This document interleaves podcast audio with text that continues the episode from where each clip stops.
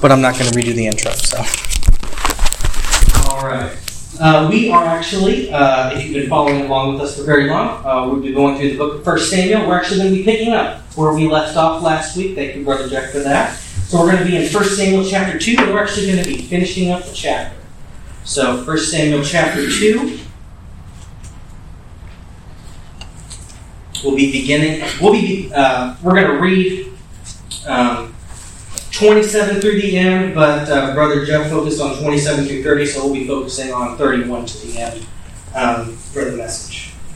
So, 1 Samuel chapter 2, begin reading in verse 27. If you are able, I ask that you would please stand in the honor of the reading of God's Word, and then I will allow you to return to your seats after prayer. Again, that is 1 Samuel chapter 2. We will begin reading in verse 27. And the Word of God says Then a man of God came to Eli and said to him, Thus says the Lord, Did I not indeed reveal myself to the house of your father when they were in Egypt in bondage to Pharaoh's house?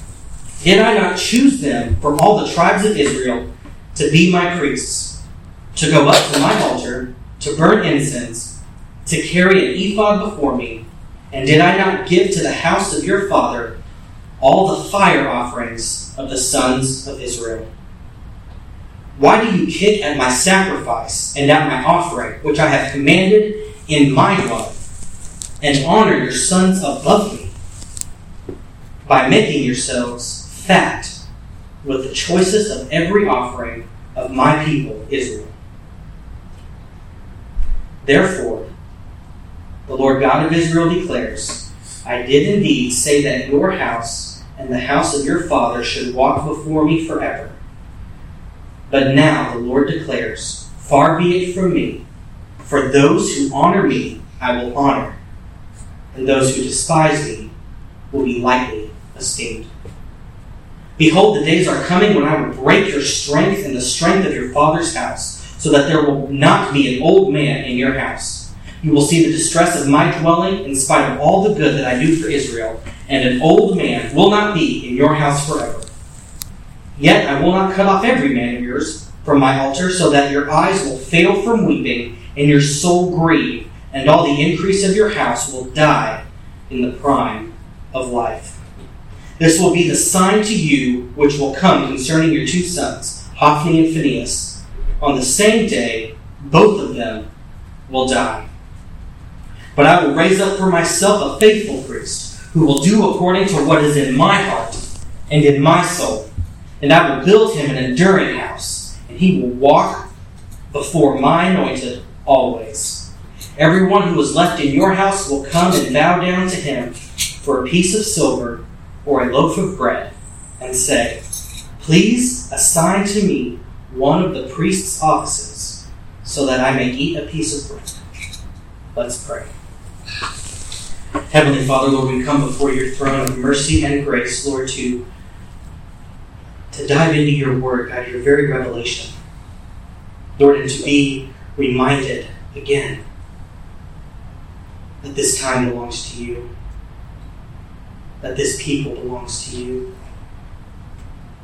So, Lord, we ask that you would be glorified today. We thank you for your word. We thank you for not leaving us alone, but have instead revealed yourself to us in the word which we just read, and in the Lord Jesus Christ, in whose name we pray. Amen. Amen. You may be seated. All right, so before we dive into today's passage head first, let's go ahead and do a little bit of review, see what we've talked about so far in our uh, in our series, or our journey rather, through the book of First Samuel. So, if you recall, we started the book of 1 Samuel, um, we were introduced to a couple, Elkanah and his wife Hannah. Um, Elkanah actually had two wives, um, and one of them was fruitful and bearing children, and the other one was not. And the one that was not was um, distraught. She was in anguish. She was crying out to the Lord, and she was, um, when they had gone up to uh, to take their yearly trip to the temple, she was praying so fervently that the high priest Eli, um, whom we just read a little bit about, he thought she was intoxicated or out of her mind. And she, so he approaches her. She tells him why she is praying the way she is. Um, and he goes and he blesses her and assures her that the Lord will indeed provide her a son, and she promises to return that son to the Lord. And uh, so we, we see that, and then we see um, we see that the, the couple are actually granted a child um, named him Samuel, and they um, in due time after after weaning him, um, she takes him up to the temple with an offering, and she, rather than being dis- rather than again being distraught and in anguish over the fulfillment of her vow, she actually thanks and praises God, and um, gives over her son to serve in the temple before the presence of the priest, and then eventually before the presence of God Himself. And then we're introduced to the family of Eli, who is um, I'm just going to describe them the way the Bible does, um, so you don't think they're being mean, and that is as worthless men. Um, Eli's sons, who served as priests in the temple, were worthless men because they abhorred the offering of the Lord by taking for themselves whatever they wanted and not being satisfied with the portion set aside for the priest. And they not only abhorred the offering of the Lord themselves, but they caused the people to hate it. and we saw a little bit about that, or we covered that a few weeks ago. And then we see Samuel is growing and he's maturing um, before the Lord. And in fact, uh, brother Jeff, um, he he talked about um, Samuel growing in stature and in favor both with the Lord and with man. Um, and then last week he he started this section where this man of God comes to Eli, and he starts essentially giving him a word of condemnation, a curse. He is declaring a curse upon Eli and his house for what's going on. And what is going on, as Brother Jeff talked about last week in verses 27 through 30? Eli's house, and Eli in particular as the high priest and the leader of his family, they are they are twisting and warping the worship of God.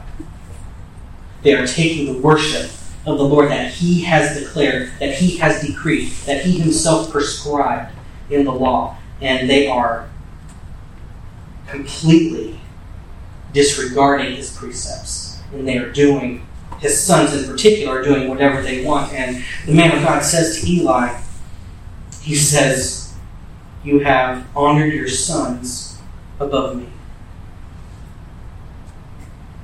Part of being a Christian, part of being in the family of God, means hating what God hates.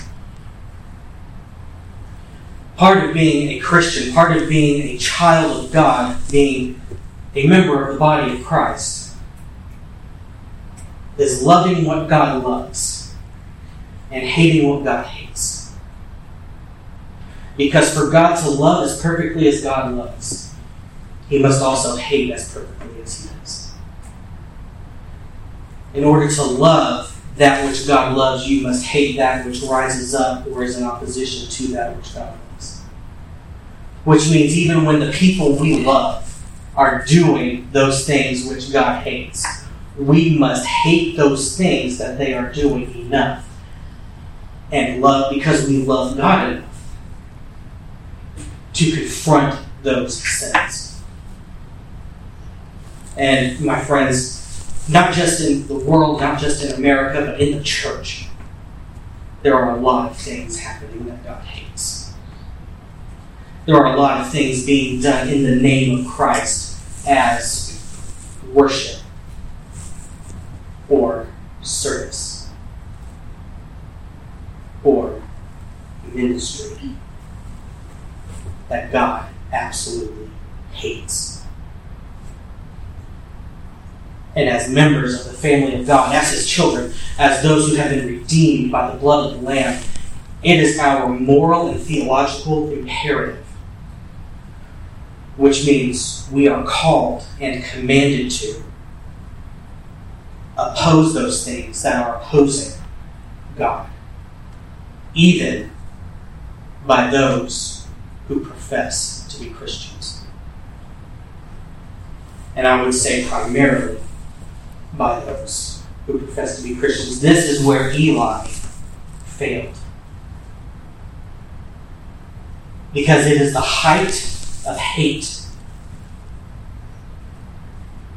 to place our love for someone or something above our love for God. And it is not love to twist the gospel and your theology to accommodate the sins of somebody you care about because you don't want to lose them by confronting their sins. This is where Eli failed. Eli twisted the law of God so that he could accommodate the sins of his son. Whether with full acceptance or with tolerance. That is hate. And that is honoring those in our lives, those whom we care about, whom God may have given us to care for. That is honoring them above the Lord. And this is where Eli failed. So this man of God comes to Eli and tells him, Because you have hated the law of God by honoring your sons above God. Verse 30, Therefore the Lord of the Lord God of Israel declares, I did indeed say that your house and the house of your father should walk before me forever. God is recalling a promise he had previously made to the family to which Eli belonged. And this was the priesthood of Aaron. And Aaron had many sons. And what he's saying here is that I promised your father that his family would serve before me. And that promise had extended to you and your family, Eli. But now the Lord declares, Far be it from me. For those who honor me, I will honor, and those who despise me will be lightly esteemed.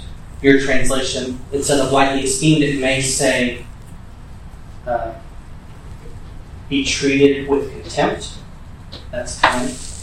Um, your translation may say something to that effect. The idea here is that, or your translation may say that um, those who uh, those who despise me will be disgraced or dishonored. Um, these are all these are all good and applicable translations of this word. The idea here being God is saying, I honor those who obey my commands, and those who disobey are treated according to their actions.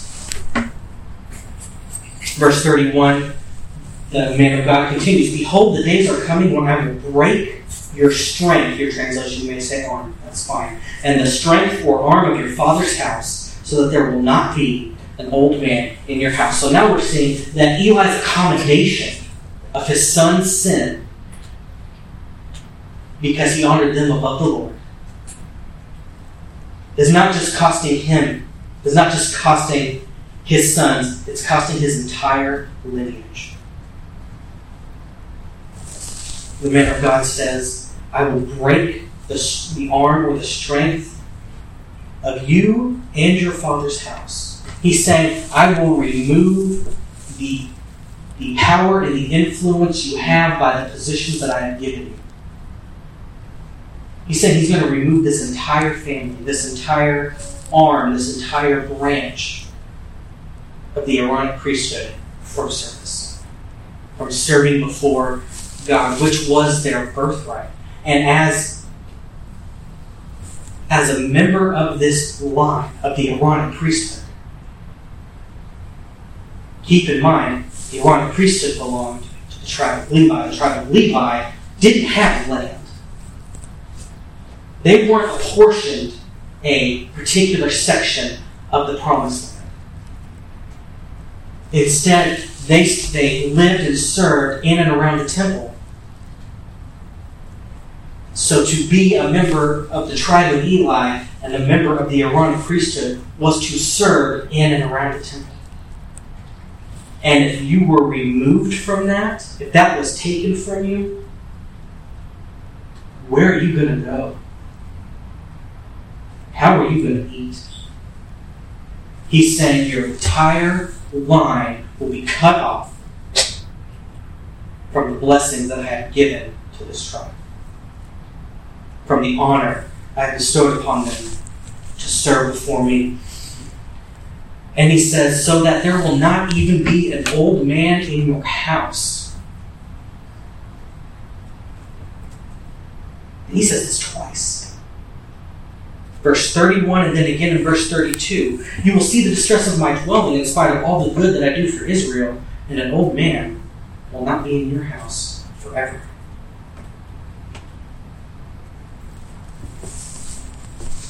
accommodationism, warping the gospel so that we can feel better about the sins of the people we love. I think we have a pretty clear picture here. That's the express line to hell. Because now you're no longer preaching the gospel. You're no longer even believing the gospel. You're instead believing some fabrication of your own mind that makes you feel better. Because you don't want to believe that somebody you care about, somebody you love, somebody who maybe even loves you. You don't want to believe that they're going to be excluded from the promises of God. So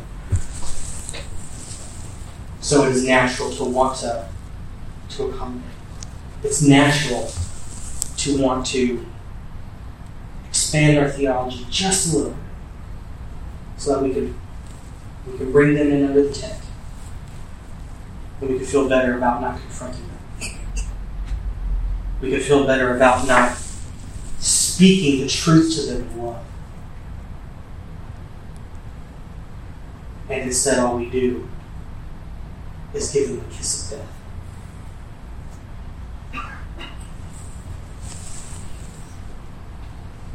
Eli's accommodationism had consequences and ramifications for his entire family. Not just the ones living, but the ones to come.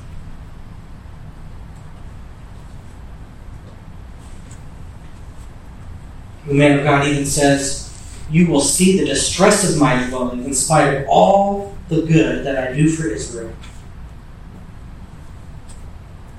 Which means what? While Israel is prospering and is being blessed by God, this family is going to be punished.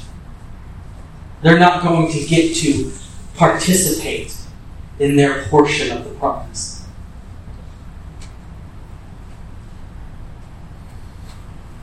Verse 33 Yet I will not cut off every man of yours from my altar,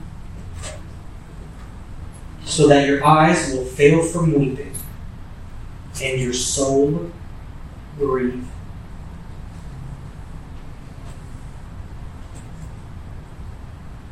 God is saying, it's not going to happen immediately and right away. There will still be some of your family serving before my presence. But it will just be this this this something that we're like, okay, little ray of hope, little ray of sunshine, okay. It's not all bad news. And then we keep reading. He will remain so that he can witness the complete removal and separation of the family of Eli. He will remain this this one will remain so that a member of the household of Eli can, re- can witness and receive the full final effect of the curse. My friends, this isn't this isn't just a this isn't just a curse on the house of Eli, just a some interesting thing that happened once upon a time. This is a warning. This is a warning that outside of Christ, there is no hope. There are no second chances. There's not a do over. This isn't golf. You don't get a mulligan.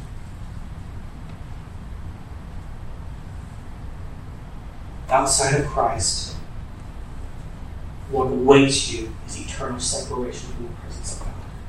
It's what awaits all of us. And what, what this man of God is, this curse he's pronouncing on Eli, and this does eventually happen. We do see this happen. We see eventually that the household of Eli, starting with his sons, are killed or removed from the priesthood. There is one who remains by the time the kingship is established, and his name is Abiathar. And he serves in the temple for a while But as Saul rises to power, he sweeps through the land of Nob. And he executes the priests. And again, Abiathar remains. We see one entire generation of priests cut down as my translation says, in the prime of life.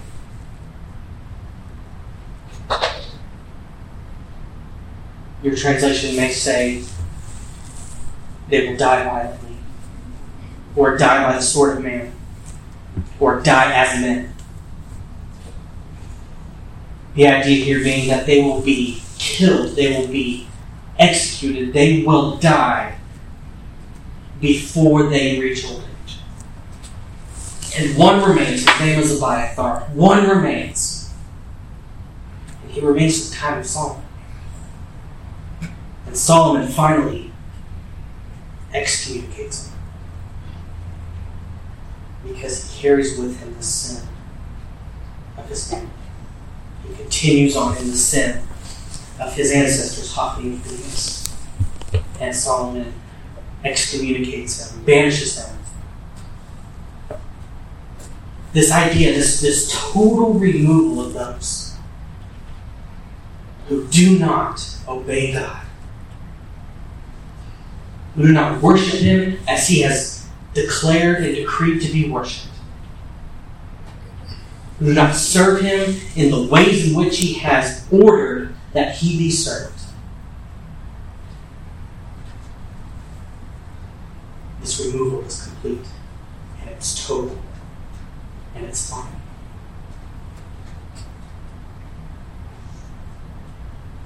Yet I will not cut off every man of yours from my altar, so that your eyes, your translation may say his eyes, will fail from weeping, and your soul grieve, and all the increase of your house will die in the prime of life. And this your, that's in my translation, that may say his, that he, um, that his eyes may fail from weeping, that his soul will grieve. This your the your that's used here is a it's a literary device used to, to bring the point home to the person receiving the curse. The idea here is you're not going to actually live to see the curse, to see the full effect of the curse put in place. But the one who remains will. And that's why he says, This will be a sign to you which will come concerning your two sons, Hophni and Phinehas. On the same day, both of them will die. This happens, doesn't it? We're going to hear as we uh, continue on through our through our trek through First Samuel. We're eventually going to come to a passage that talks about the news that Eli receives about his two sons dying on the same day.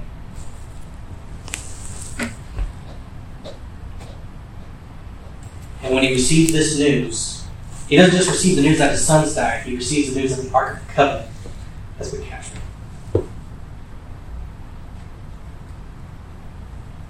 And upon receiving this news, Eli, Eli, who the Bible says at this time has got pretty big, falls backwards out of his chair, snaps his neck, and dies. So, upon receiving the sign that was promised to him, that this curse was surely to take place, and not just the death of his sons, but the removal of the ark of the covenant, which symbolized the presence of God among his people.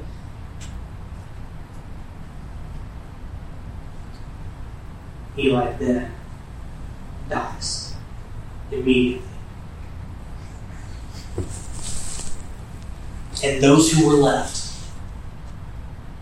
I can imagine, did nothing else but weep and grieve in their souls for what they had witnessed happen. Not necessarily the deaths of these two priests, but the removal of the presence of God from their midst.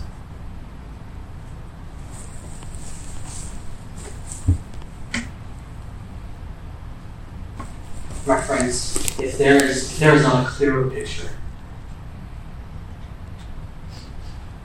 of what awaits us outside of the presence of God, apart from His promises, apart from His grace, apart from His mercy, then what is? We don't see, I think, a clearer picture until we get to the cross. When the glory of God departs, when we are left to our own devices outside of His grace, removed from His presence. All awaits us is pain and suffering.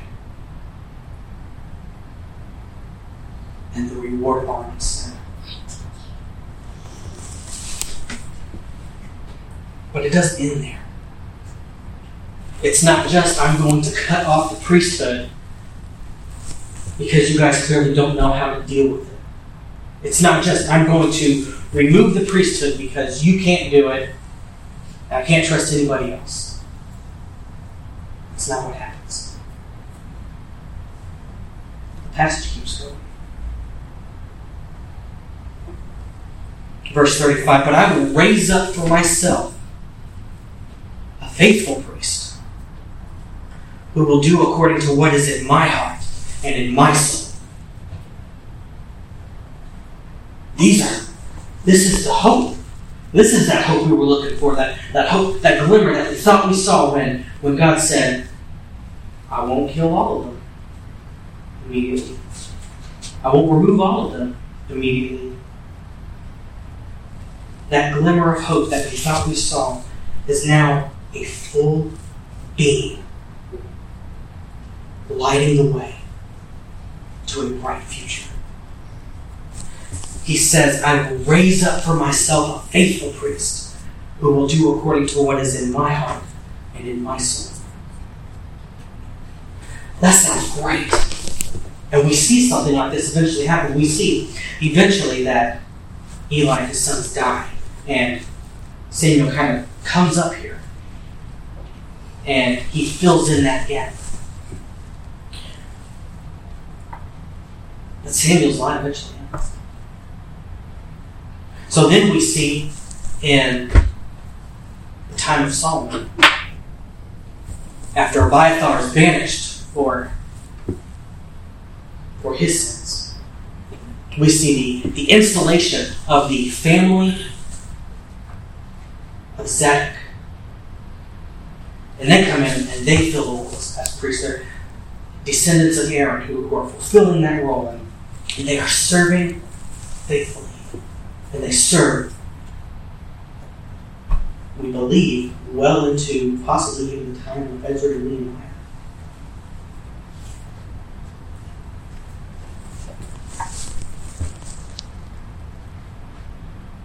And God says, I will build him an enduring house. Your translation may say sure. The word that's translated here as enduring or sure is the same word translated earlier, verse 35 is faithful.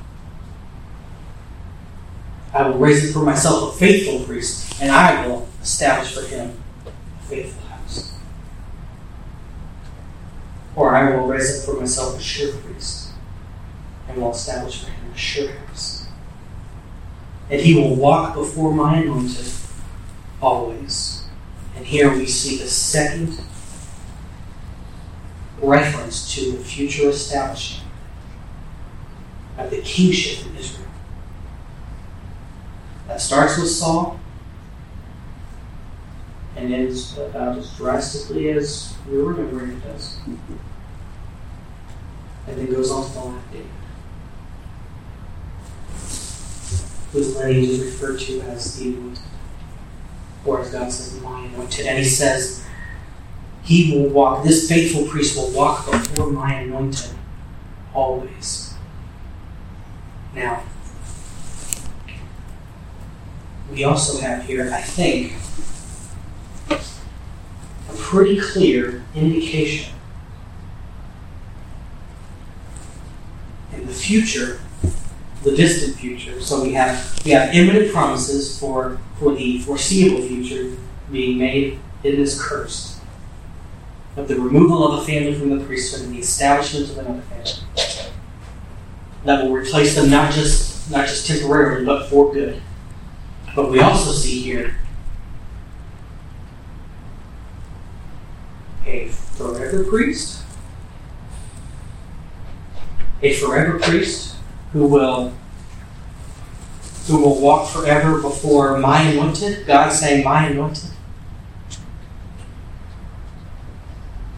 And this forever priest, while I think we obviously see a slight fulfillment in Samuel and then a fuller fulfillment in the family of Zadok, we see an ultimate and a final fulfillment in Jesus Christ Himself, who comes as our who comes and serves even now as our great high priest.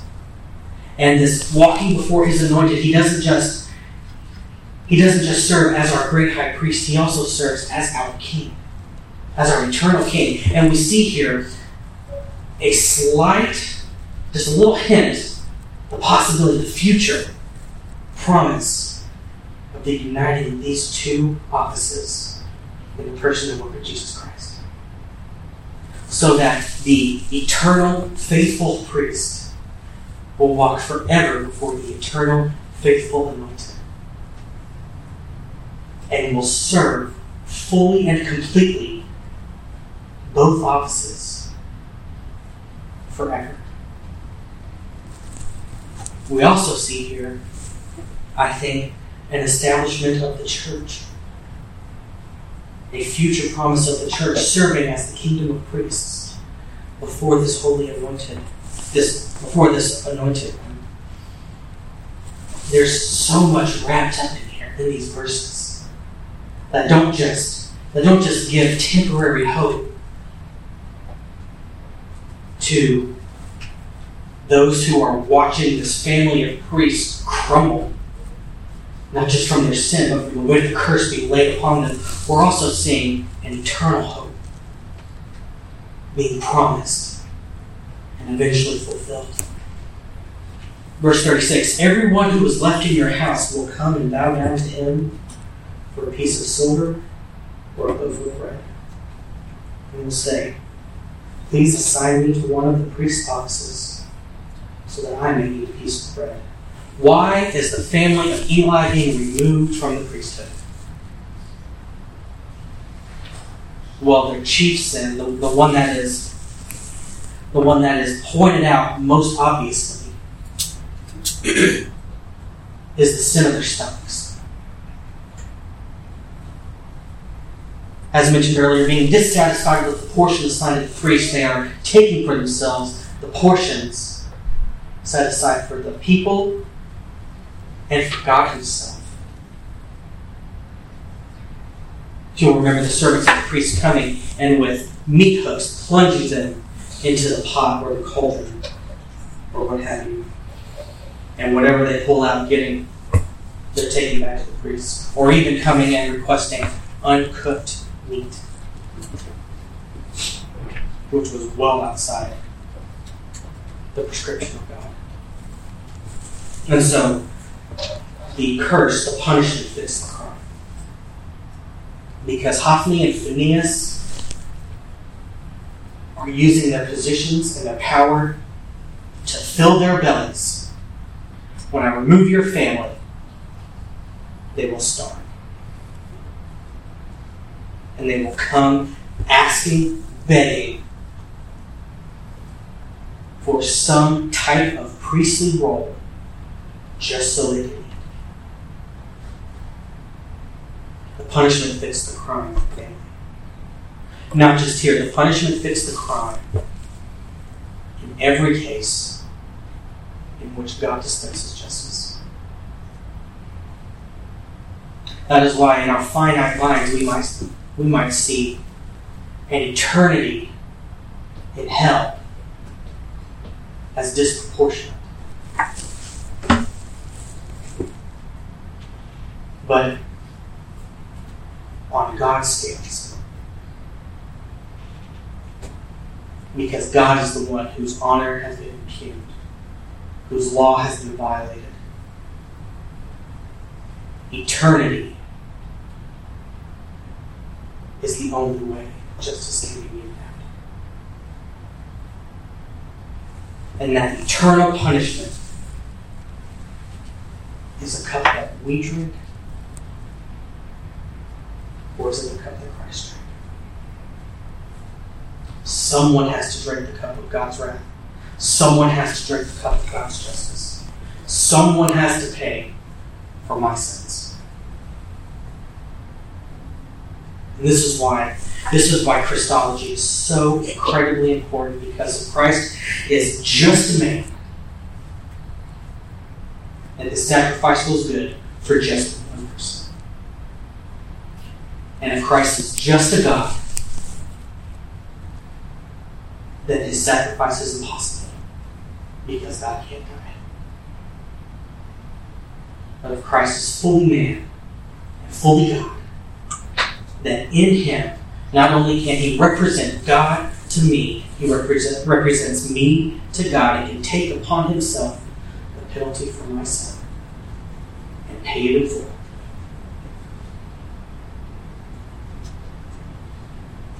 What you think about Christ is the most important thing you are ever going to think about. What you think about Christ, what you do, that's why every religion, every false religion across the face of the earth, they have to do something with Christ. Because at some level, deep in our in our essence, in our core, we know that this person is so important that I have to figure out something to do with him. And if he's not standing in your place, if he didn't take those nails for you, if he didn't breathe his last with your dying breath, then the judgment falls. The judgment falls on you. And there is nothing, there is no end to paying off that debt. It's not debt of money, it's a debt of honor. And we have besmirched the one who is infinitely honorable when we disobey him. Because if the standard is perfection, and I fail to meet perfection just once, I am altogether imperfect, altogether guilty. But the one who is perfect, the one who is not guilty,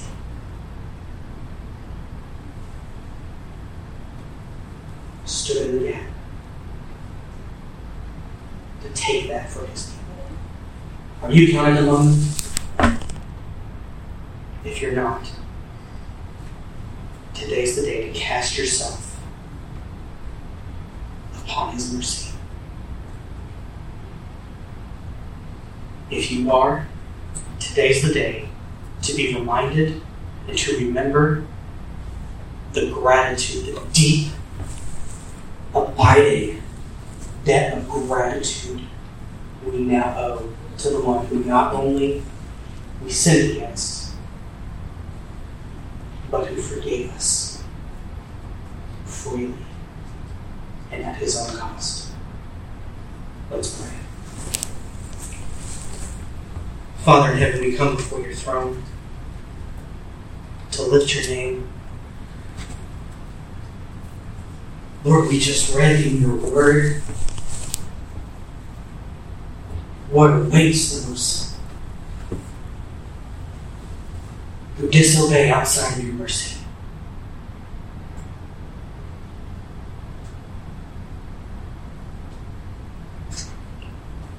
Those who cause even these little ones to stumble and to stray.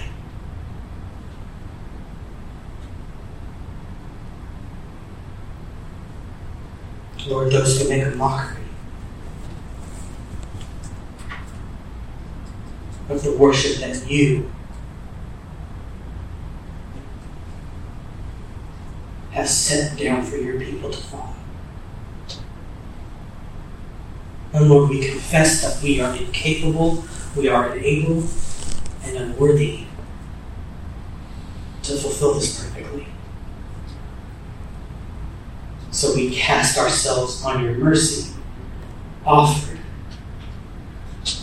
by the one who came to fulfill the law perfectly, both as priest and as king.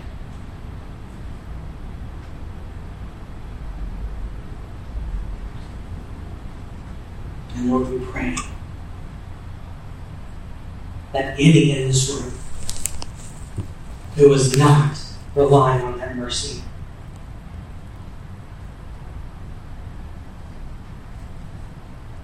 Father, that you would do what you do and remove a heart of stone and replace it with a heart of flesh. Take out the cold, dead, immoving chunk and replace it with that which is more and beats and yearns for you.